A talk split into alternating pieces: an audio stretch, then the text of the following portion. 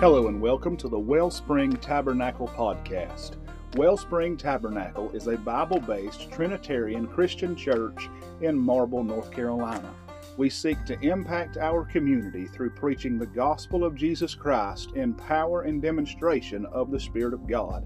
Thank you for listening to today's episode, and may God bless. You say, well, what are you talking about when you say that we have an identity crisis and we don't know who we are?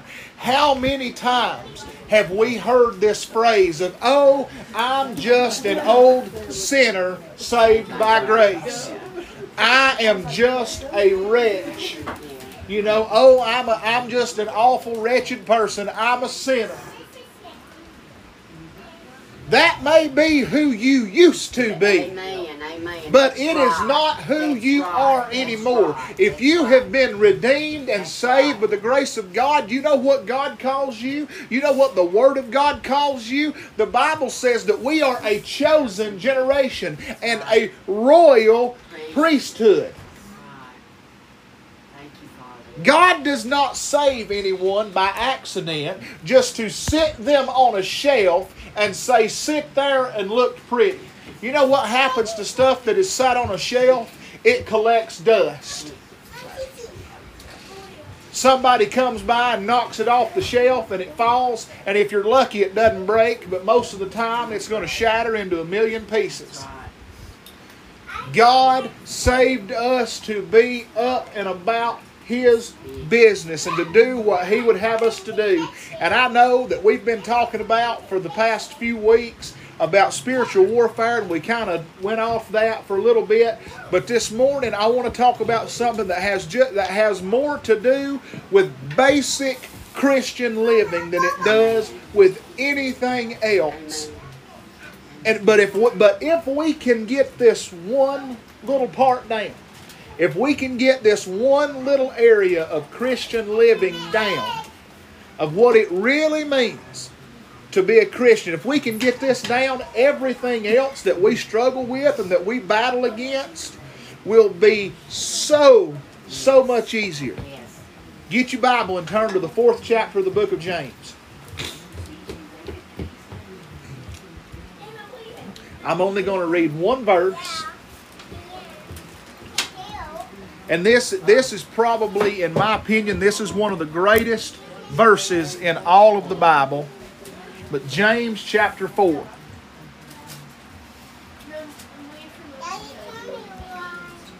can't handle that. It'll hike you up. I'll flick everywhere. But the Bible says, submit yourself therefore to God, resist the devil, and he will flee from you. Draw near to God, and he will draw near to you. Cleanse your hands, you sinners, and purify your hearts, you double-minded. Grieve and mourn and weep. Let your laughter be turned to mourning and your joy to dejection. Humble yourselves in the sight of the Lord, and he will lift you up. But look, go back to verse 7. Submit yourselves to God. Now what does, when we hear the word submit, what's the first thing that comes to our minds? All right, now don't be hyper-spiritual and think about the verse we just read. But ask yourself what really comes to mind. When I hear the word submit, the first thing that comes to my mind are, it's really two terms, but it's defeat and deprivation. Defeat is a term we're all familiar with. All right, it's synonymous with losing, or more modernly, all right, since you know the young folks in here know what we're talking about, settling. Whether it's working a job we hate to pay the bills, you know, or an unforeseen circumstance we can't find a way out of, a relationship that robs us of life and joy, or a literal fight. There have been times in our lives and in situations where we feel utterly and totally defeated or feel that we have settled. You know, you hear it sometimes in relationships. A guy, I feel like, you know, I feel like that's with Christina a lot of the time, you know, that she settled for me when she could have done a whole lot better. But that's what they mean when they say, oh, look at her, she's settled, or look at him, he's settled, you know, or even in the workplace, oh, you just settled for that job. That's what we think of when we think of this word submission, you know. Or we hear people say things like, oh, they're just such a defeated person. They just walk around defeated all the time. So what does defeat do? It deprives us of joy, deprives us of freedom, and deprives us of contentment. And y'all, there's a word for that. It's called condemnation. Now, what does the Bible say about condemnation? You go over to the book of Romans and you read there in the first verse of chapter 8, and it says, there is therefore now no condemnation to those who are in Christ. And everybody loves that part. Everybody, woo, yes, amen. No condemnation to those which are in Christ. Finish reading the verse. Who walk not after the flesh, but after the Spirit. So there is no condemnation in Christ as long as you have submitted yourself to God. As long as you are resisting the devil, there is no condemnation. But as soon as you rebel against God, immediately condemnation falls on you. Many of us live our lives constantly asking where we've gone wrong, wondering how we ended up where we are. The answer to that question is we live our lives striving to do things on our own. The problem with doing this is recorded by the psalmist, where he said, there's a way that seems right unto a man, but the ends thereof are the ways of death. When we try to do things contrary to the way God wants us to do them, those things ultimately die and lead to death. I'm reminded of a quote from the first God's Not Dead movie, which says, sometimes the devil allows people to live a life free of trouble because he doesn't want them turning to God. Their sin is like a jail cell, except it's all nice and comfy, and there doesn't seem to be any reason to leave. The door's wide open until one day time runs out and the cell door slams shut, and suddenly it's too late. What does this mean for you and I? It means we must live a life submitted to God. Like the text we already read, submit yourselves to God, resist the devil and he'll flee from you, draw nigh to God and he'll draw nigh to you, cleanse your hands, you sinners, purify your hearts, you double-minded, grieve and mourn and weep. Let laughter be turned to mourning and your joy to dejection. Humble yourselves in the sight of the Lord and he will lift you up. So this immediately begs the question, what does submitting to God look like? You know, does submitting to God mean that we have to live a certain way and act a certain way? Yes, absolutely. Yes, it does. See, this is something we don't hear a lot about in churches today, is that when God saved you, that salvation brought with it a standard of living, a standard of being. So what does that mean that it brought with it a standard? And this is something we've lost in the church today, especially those of us that believe that once we are saved, we are always saved. All right, this is the biggest problem those of us that believe that have, is it has been painted that we believe that someone can be saved and then just live their lives however they want to. And that is a damnable lie from the pit of hell. If you believe that you can get born again and then live any kind of hellish way you want to, friend, you did not get saved. That's right. You are as lost as last year's Easter eggs. You are not born again. If you believe that you can claim the name of Jesus Christ and claim salvation from Him and then live your life any way you want to, why do you think God put one of the 10 commandments? And I know in our Bibles it's translated as "You shall not take the name of the Lord your God in vain." That is, and I believe now that is a terrible translation of what that verse says. The Hebrew word there that's translated as "take" should be more accurately is rendered as bear or take up or carry. So that verse is literally saying you shall not carry or bear up the name of the Lord your God in vain. How do we do that? When we say we belong to Christ and then live a life that defies Him and that rebels against what His Word says, we are bearing or carrying the name of God in vain. And that is sin. So when we got born again, if I were to take a poll of the churches in our area this morning and just ask the people in the church, all right, how do you know that you're saved?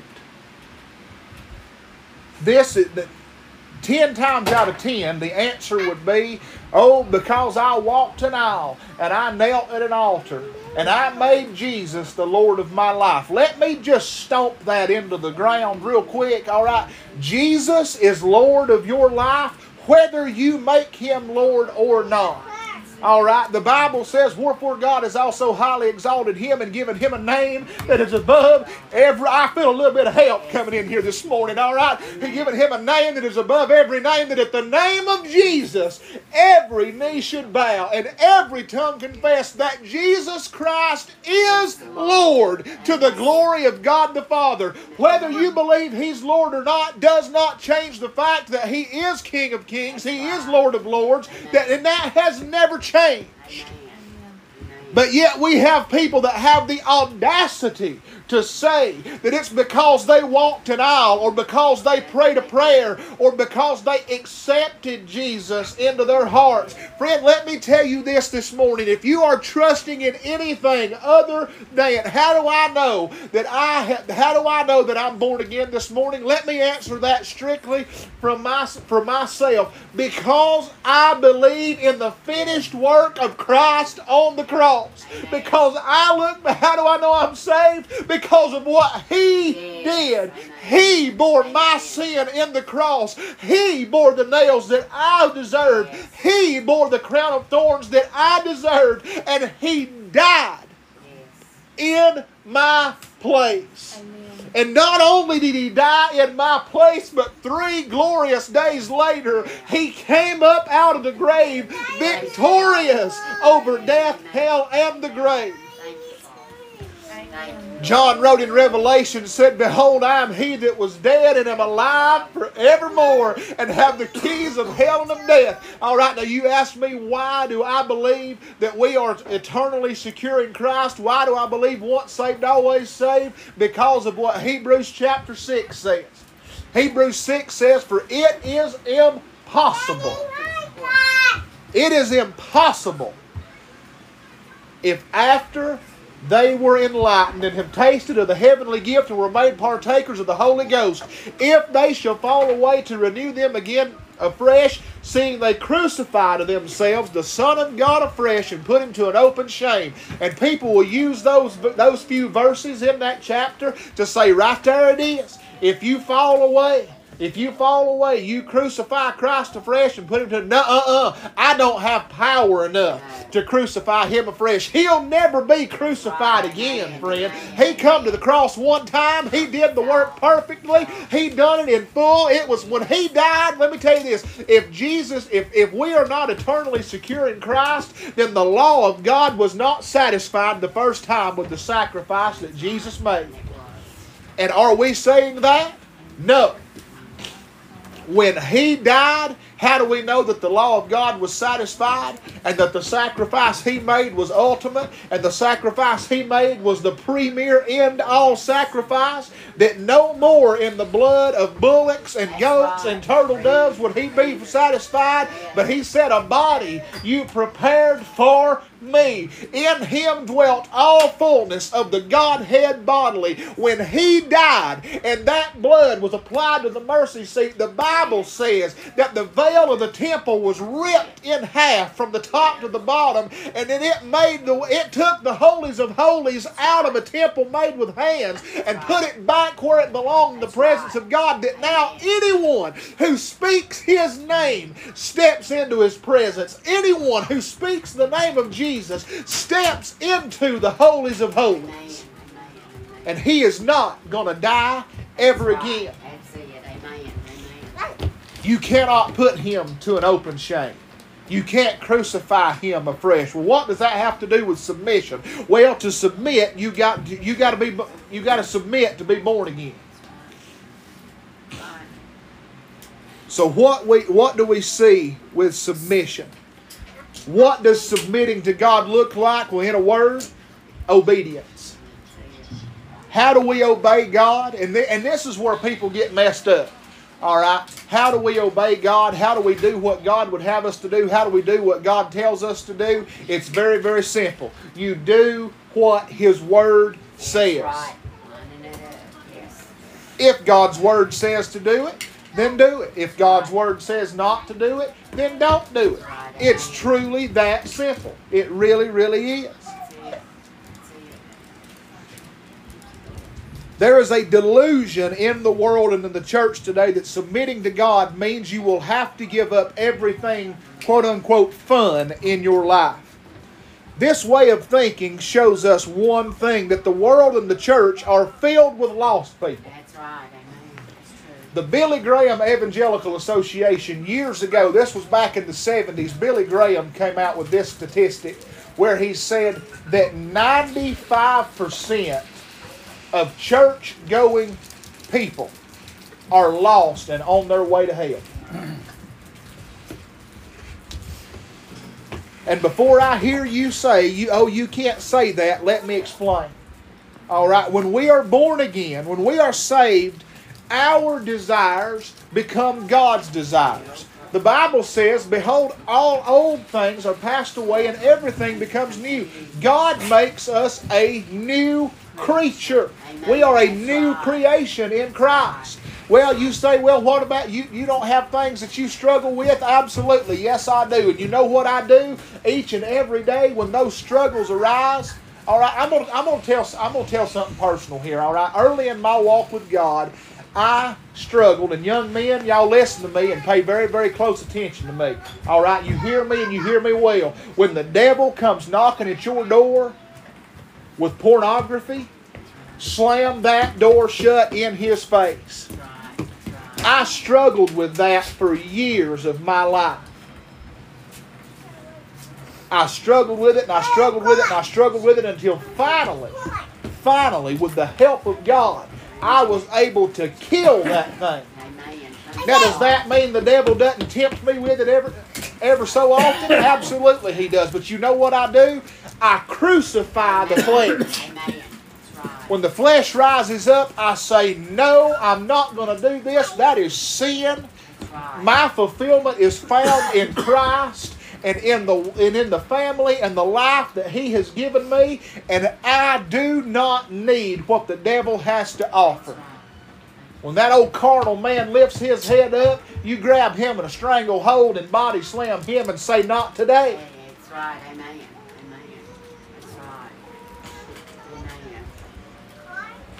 And that's because God changes our desires. He changes our wants. He changes our likes and our dislikes. Yes, He does. I tell you this, yes. You want to see somebody that's really born again, get something, and I love him to death. He is my friend. I'm going to pick on him. He's not here, and he may or may not listen to this later. I don't know, but Patrick O'Dell. I love that man. I love him. I have spoke with people that live in Robbinsville, North Carolina, where he does. There's a place over there that sells bush hogs and things, like actual bush hog brand bush hogs. And those men over there know Patrick well. And I never will forget, one of them told me one time, he said, I can remember a time when everybody in this town, everybody in Graham County, hated to see Patrick coming or to hear his name. And I'm not telling you nothing Patrick wouldn't tell you himself. But the man turned around and he said, now I can't think of anybody in this community that would not fight you over him. Why was that? Because God took a dead sinner and redeemed him and changed his desires. That's right. That's it. That's it. This new life God gives us doesn't just save our soul. It changes everything about us, including what we want to do. If we've been given a resurrected life, why would we want to go back to those people and things that God saved us out of? Right. When we do that, you know what the Bible says? The Bible says that we're like a dog returning to its own vomit and a pig that was washed returning to wallow in the mire. I don't know about anybody else here this morning, but I'm not going back to the things that I used to enjoy. Amen, amen. No. I'm not going back to things that used to bring me fulfillment. The world cannot offer me what Christ has already given me. Right. And you say, well, what has He given you? He's given me beauty for ashes. He's given me the oil of joy for mourning. And He's given me the garment of praise for the spirit of heaviness. My.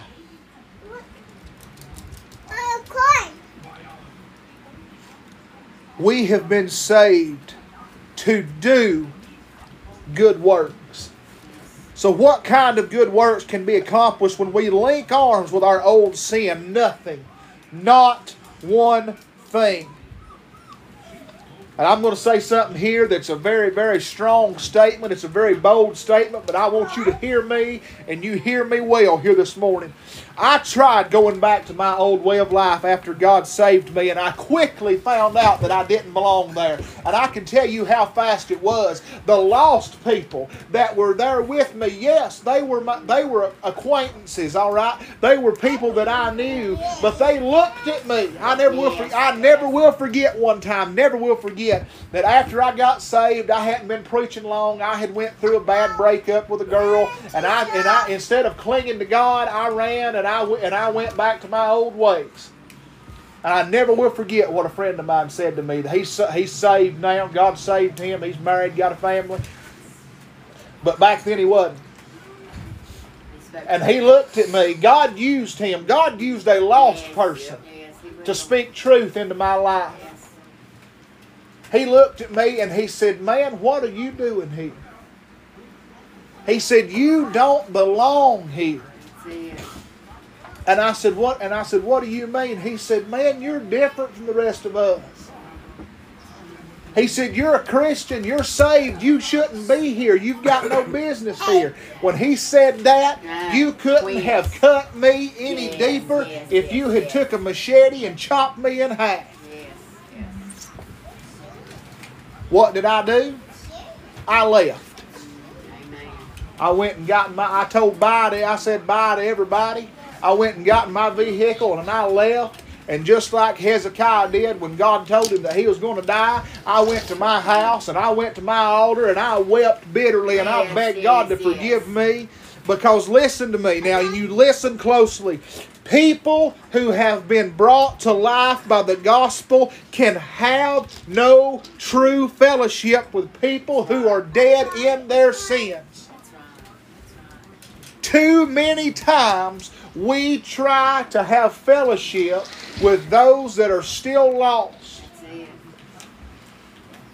What fellowship does light have with darkness? You know what happens when light shines in darkness? Go to John 1 and read what it says. All right, speaking of Jesus, it says, in the beginning was the Word, and the Word was with God, and the Word was God, and the same was in the beginning with God. All right, it says, all things that were made by Him, and without Him was not anything made that was made. In Him was life, and that life was what? The light of men. And the light shined in the darkness, and the darkness could not comprehend it. We have the light of the world inside of us, and when we go into these dark places in the world, we just as well as to be wearing neon pants. That's right, amen. That's true. The world sees and knows.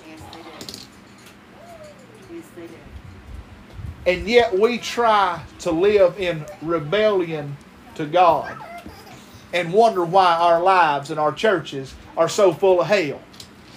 Because we've got people that don't live in submission. We've got people that are sitting in the amen corner on Sunday morning that are honky tonking through the week.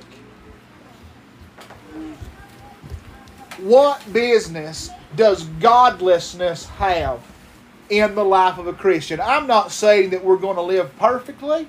We're going to sin. We're going to fall. We're going to fail. The difference is this. The difference is that when a child of God sins, we immediately know it and we go to our Father. And people say, oh, well, what about people that's backslid? Let me tell y'all something about backsliding.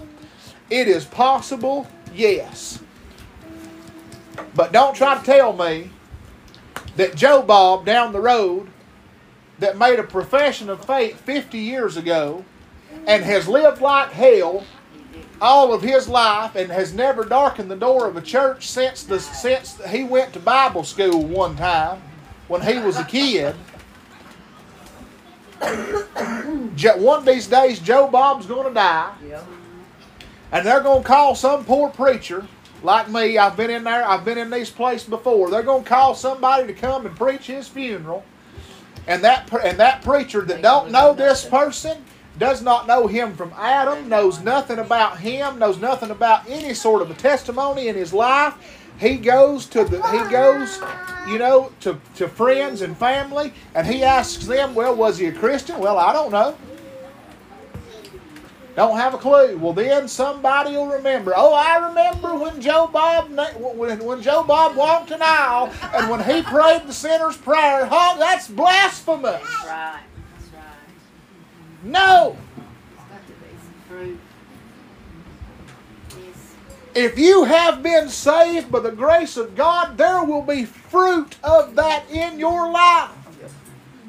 There will be things happen in your life that could not happen outside of the grace of God. That's right. You should be able to preach your own funeral. Your life. Your life. That's exactly right. Your life should preach your own funeral. That's exactly right. God help us to live a life that is submitted to God. And guess what happens when we submit to God? Guess what happens?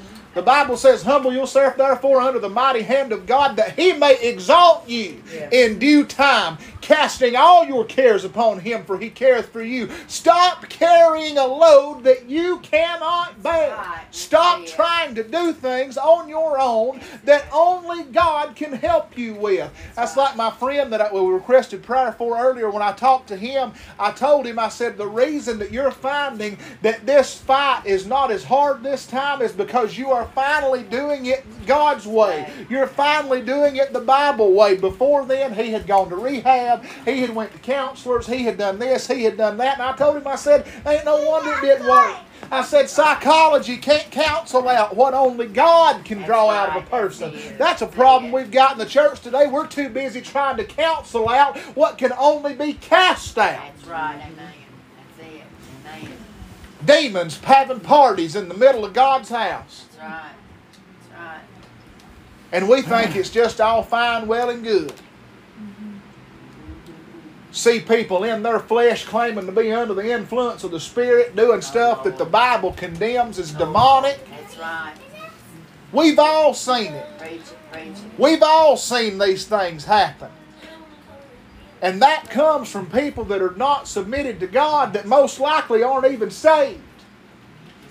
When they go into, and especially those of us in charismatic churches, all right, I thank God that the gifts of the Spirit are alive and are well in this church, but you mark it down, and you mark it down right now. You let the devil's going to come, y'all. The devil's going to come, and when he does, and it's somebody that's jerking and flopping and flipping around and having what looks like an epileptic fit, you best believe that this man is going to be the first one to say the devil is a liar and rebuke that in the name of Jesus. Because it's in order. Because what's going to happen is that strange fire will come in, and the next thing, and that's what's happened with Pentecostal and charismatic churches today. I remember, boys, when I was growing up, if you went to a Pentecostal church, buddies, There wasn't no ignorance or no foolishness went on. Them people had such a reverence for God and for the things of God that you didn't find any craziness or any stupidity going on. But in today's Pentecostal church, in today's charismatic church, you go in there and they're crawling around on the floor barking like dogs, and they're rolling around in the floors, and they're having fits, and they're shaking their heads like they're at an AC/DC concert. That is demonic and straight out of hell, and it's rebellion towards what God. See, we're so susceptible to things that are fascinating. Human beings love things that are fascinating. I'm reminded of what happened when George Whitefield was preaching his many revivals. There was a statesman that y'all might know. His face is on the $100 bill. Benjamin Franklin. He wasn't a Christian by any stretch of the imagination. All right, don't really know what he was, but he would go. He was going to Whitfield's meetings, and a newspaper reporter called him there one time and said, "Mr. Franklin, you're not a Christian. Why are you here? You're not a believer." He said, "Oh, I'm not here because I believe in Jesus." He said, "I'm here because Whitfield does." All right, there are people that are fascinated by just crazy things that happen. They're fascinated by the wildest, craziest things that you could imagine. All right, they love it, and they cling to it, and they run to it, and they chase it. That's why we've got people that have no depth and that have no root in a local church, because they're too busy chasing this move and chasing that move. All right, they're going to be, and I tell you what's going to happen is when the new wears off and when the excitement wears off, they're going to be like the seeds that fell on shallow ground. All right, they had no depth of root, and they sprang up, and the sun finally, the glory of God finally fell and scorched them and burned them up. That's right. So why in the world would we allow crazy things like this to happen in God's house?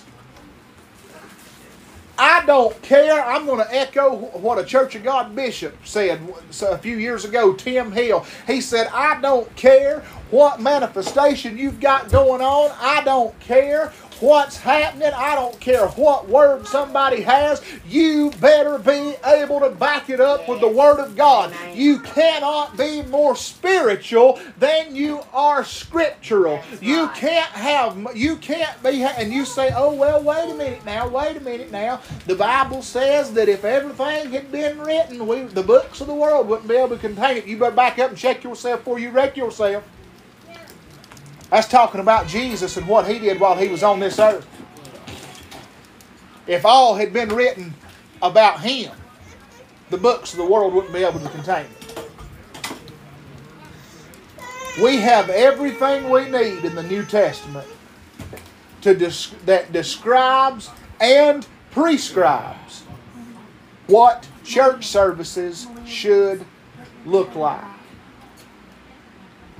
And if we are not in submission to God, we will let anything go. And the next thing you know, we'll just be another church on the side of the road that is filled with just our select few that thinks we've got God in a box, and that God can't do anything outside of our little four walls. That's where we'll be. Let him out, please. And God forbid that happen. And as long as God has me here as the pastor of this church, and I want y'all to hold me accountable to this, as long as God has me here, so help me, it'll not take place at Rama Church. I'll not have wildfire. I'll not have strange fire. I want holy fire. I want authentic fire. I want that fire that fell on the day of Pentecost to fall and fill us all afresh each and every day. So I want you to examine yourself and look at your life. Look at those areas where you may or may not be in submission to God, because I promise you there's more areas where we're not in submission to Him than there are in where we are. I can promise you that. But I want you to look at your life. I want you to examine yourself.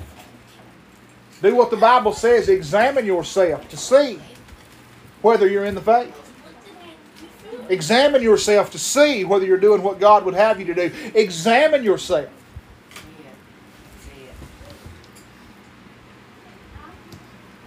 So as we come to a close,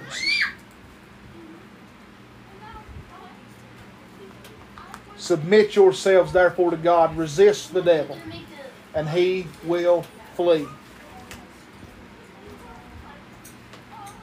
When we're in obedience to God and His Word, that's what submission is. That's what submission looks like. And if we can get this down, if we can get submission down, then everything else will come with a lot more ease than if we're not submitted. Let us pray. Lord Jesus, we're thankful for this day. God, thankful for the Word that You've given us. Thankful, Lord, that You have given us the privilege of submitting to You. God, I pray for each family represented here. I pray for each individual here, God, that You would show them those areas of their lives where they're not in submission. And God, that You would show them how to submit to You. God, I pray that You would move in families. God, that we would see children submitted to their parents, that we would see wives submitted to their husbands, and that we would see husbands loving their wives as Christ loved the church and gave Himself for it. God, that today would be the beginning of a new day. That, God, we would go out from this place this evening and that we would look to You and only to You. That we would not look to experiences, that we would not look to things that we have drummed up in our minds, but God, that we would look to You and You alone. And Lord, that we would look to Your Word and find where we need to submit. God, help us to do those things that You would have us to do. Move in our hearts and in our lives. I want to thank You for it in Jesus' name. Amen. Amen.